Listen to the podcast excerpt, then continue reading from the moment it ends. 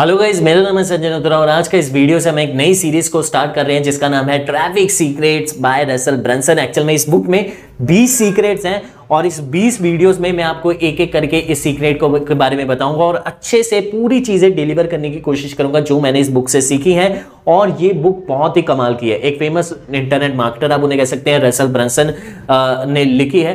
तो इस बुक में जितने भी सीक्रेट हैं, आपको इस सीरीज़ में ज़रूर से मिलने वाले हैं। तो हमारा जो सबसे पहला लेसन है इस बुक में वो है वो is your dream customer actual में आपका ड्रीम कस्टमर कौन है? अब उससे पहले हम ये बात कर लेते हैं वॉट इज़ ड्रीम कस्टमर देखिए जी ड्रीम कस्टमर वो जिसे आप अपना प्रोडक्ट या सर्विस सेल करना चाहते हैं राइट जैसे ड्रीम गर्ल होती है, जिसे आप चाहते हैं तो उसी तरह ड्रीम कस्टमर जिसे आप चाहते हैं कि इस तरह का कस्टमर हमारे पास आए। अब अगर हम ये बात करें कि क्यों हमें ड्रीम कस्टमर सोचना पड़ रहा है कि भैया हमारा कस्टमर कोई भी हो सकता है है ना? किसी को भी ज़रूरत पड़ सकती है, ऐसा नहीं है।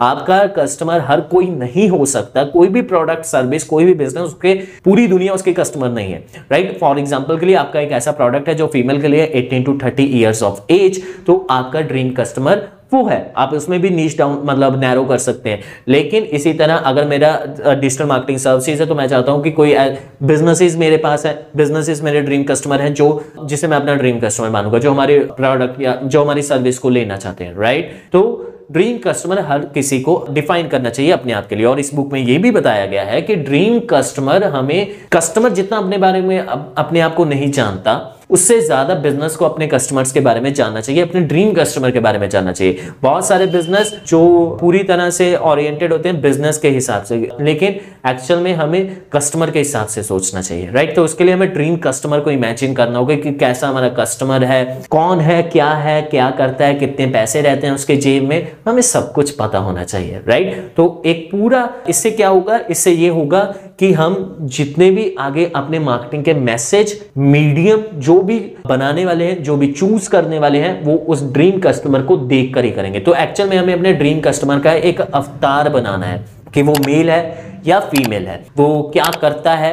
वो उसकी जेब में कितने पैसे रहते हैं? उसके वो क्या, कहाँ पर इन्वेस्ट करता है? उसके फेवरेट एक्टर्स कौन है? कौन सी वो मैगजीन्स को पढ़ता है? कौन से एप्स को वो यूज़ करता है? एक्चुअल में हमें उसके बारे में ज़्यादा से ज़्यादा इंफॉर्मेशन चाहिए। कुछ चीज़ें इसमें हम अज्यूम कर सकते हैं, लेकिन ज़्यादातर चीज़ें हम अपने एग्जिस्टिंग डाटा से ले सकते हैं या फिर हम इंटरनेट से उठा सकते हैं। तो ये आपको देखना है कि कैसे आप अपने ड्रीम कस्टमर की इंफॉर्मेशन ज़्यादा से ज़्यादा कलेक्ट करके कस्टमर अवतार को बना सकते अब नेक्स्ट इसमें, इसी लेसन में, इसी सीक्रेट में हमें यह बताया गया है कि ड्रीम कस्टमर हमने सोच लिया, जो भी ड्रीम कस्टमर है ना, वो तीन चीज़ों में ही रिज़ल्ट चाहता है आपसे। सबसे पहले या तो वो रिलेशनशिप में, या फिर सबसे पहले वो चाहता है, इनमें से एक में चाहता है। सर, या तो वेल्थ में, या तो हेल्थ में, या तो रिलेशनशिप में। जी हाँ वो इसमें से एक में जाता है। फॉर एग्ज़ाम्पल के लिए, मेरी डिजिटल मार्केटिंग की सर्विसेज़ है तो कस्टमर क्या चाहता है? कस्टमर चाहता है कि मैं अपने बिज़नेस को प्रमोट करूँ। अब इससे क्या होगा? उसका रेवेन्यू बढ़ेगा। तो वो वेल्थ में मेरे से रिज़ल्ट चाहता है ना?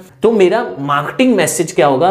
कि increase your business revenue with our digital marketing services I hope आप समझ रहे हैं। थ्री एम ऑफ़ मार्केटिंग क्या क्या होते हैं? जिसमें मार्केट मैसेज और मीडियम होता है कि आपने सबसे पहले अपनी मार्केट को जान लिया, उसके बाद आप अपने मैसेज को जानोगे राइट कि किस, अपनी मार्केट को जानकर अपना मैसेज बनाओगे। तो उसी में जो मार्केट था ना, वो ये है कि अब मार्केट में हमें अपने ड्रीम कस्टमर को जानना है। तो मैसेज उसी की तरह बनाएँगे हम। अगर वो आपसे रिज़ल्ट चाहता है हेल्थ में, अब वो एप्स बनाना चाहता है राइट वो हेल्थ में आपसे लेसन आपसे चाहता है रिज़ल्ट तो आपका मैसेज हेल्थ से रिलेटेड होगा। अगर आप रिलेशनशिप में चाहता है, वो अपनी फैमिली के साथ ज़्यादा टाइम स्पेंड करना चाहता है, इसके इसके लिए आपका कोई प्रोडक्ट या सर्विस ले रहा है फॉर एग्ज़ाम्पल वेकेशन हो सकता है राइट तो वो रिलेशनशिप में चाहता है राइट आप कुछ पैकेजेस बेच रहे हैं कपल्स के लिए वो रिलेशनशिप में जाते हैं राइट तो ये वेल्थ हेल्थ रिलेशनशिप तीन में से एक में जाते हैं या तीन में से दो भी हो सकते हैं। इसमें दो स्टक पॉइंट आते हैं एक्चुअल में। या तो अब ये कह सकते हैं कि हमारा जो प्रोडक्ट या सर्विस है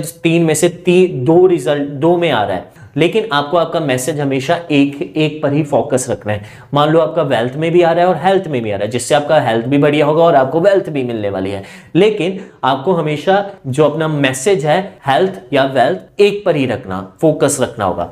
या फिर आप दो मार्केट मैसेज दो दो पूरी ऑडियंस के लिए अलग अलग मैसेज बना सकते हैं, अलग एड बना सकते हैं, अलग फनल बना सकते हैं, अलग लैंडिंग पेज बना सकते हैं तो आपको बिल्कुल सेपरेट रखना होगा। दोनों को अगर आप एक में मिक्स करोगे तो then customer ninety percent confuse हो जाएगा और वो कुछ भी नहीं आपसे लेने वाला राइट और एक दूसरा स्टक पॉइंट ये आ सकता है कि आप कहो कि मेरा प्रोडक्ट या जो सर्विस है, वो किसी में भी नहीं आ रहा। फॉर एग्ज़ाम्पल के लिए एक शेविंग रेजर वेल्थ में आ रही है हेल्थ में आ रही है रिलेशनशिप में आ रही है, नहीं आ रही। लेकिन अगर आपने शेविंग रेजर वाली एड देखी होगी, वो फोकस करते हैं, जैसे उसने शेविंग की, एक लड़की आई तो वो उससे इंप्रेस हो गई तो वो रिलेशनशिप पे फोकस करते हैं। तो आपका प्रोडक्ट या सर्विस किसी में भी आ, आ सकता है तो आपको उस हिसाब से सोचना होगा और अच्छे से सोचिए और उसी हिसाब से अपना मैसेज आगे लेकर जाइए। मीडियम वैसा चूज़ कीजिए राइट तो ये आपका मार्केट मैसेज मीडियम वाली चीज़ें ही आ गई। और ये थ्री में थ्री को रिज़ल्ट है, जिसमें से एक में आपका कस्टमर आपसे रिज़ल्ट चाहता है। तो हमें एक्चुअल में अपना ड्रीम कस्टमर सबसे पहले ढूंढना है और फिर ये पता करना है ड्रीम कस्टमर का एक अवतार बनाने के बाद कि वो हमसे कहाँ पे रिज़ल्ट चाहता है। हेल्थ में वेल्थ में या रिलेशनशिप में राइट तो ये था हमारा सीक्रेट वन इस बुक में से। Thank you so much for watching this video